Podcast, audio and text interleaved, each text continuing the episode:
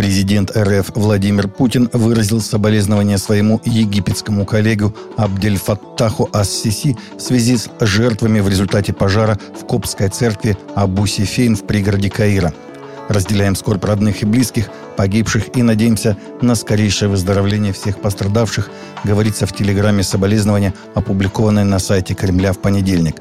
Пожар произошел во время утреннего богослужения в минувшее воскресенье, когда в церкви находилось много верующих с детьми. Возгорание произошло на втором этаже. Помещение быстро заполнилось дымом. По предварительным данным, оно было вызвано коротким замыканием в электросети. Пожар унес жизни по меньшей мере сорок одного человека, и еще четырнадцать получили ранения. В Египте проживает около девяти миллионов христиан, десять процентов граждан страны, преимущественно копты.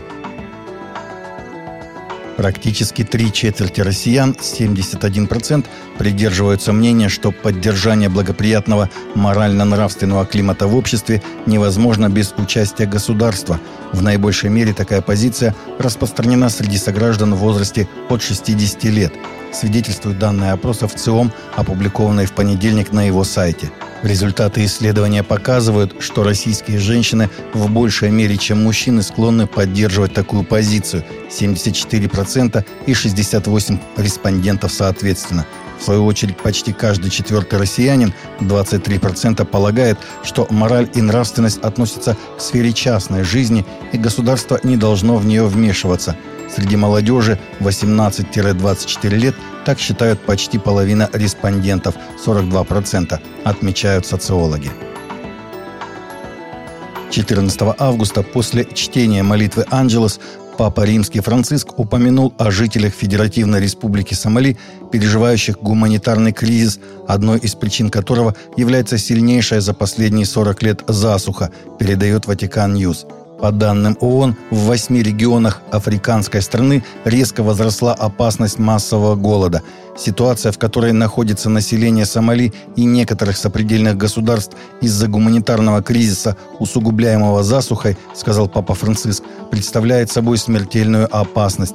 Я надеюсь, что международное сообщество сумеет солидарно и эффективно отреагировать на эту чрезвычайную ситуацию. К сожалению, война отвлекает внимание и ресурсы, но именно эти цели – борьба с голодом, здравоохранение, образование – требуют максимальных усилий, подчеркнул понтифик. По меньшей мере пять американцев, в том числе беременная женщина, оказались среди людей, пострадавших после того, как палестинец открыл огонь по автобусу в Иерусалиме.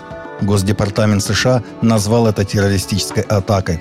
Палестинец, двадцатишестилетний Амир Седави, житель Восточного Иерусалима, напал на автобус с еврейскими паломниками, молившимися у Стены Плача, рано утром в воскресенье, ранив по меньшей мере восемь человек, двое из которых находятся в тяжелом состоянии. За последние пару десятилетий люди не шведской культуры или национальности основали в стране около трехсот церквей, и в основном в крупных городах.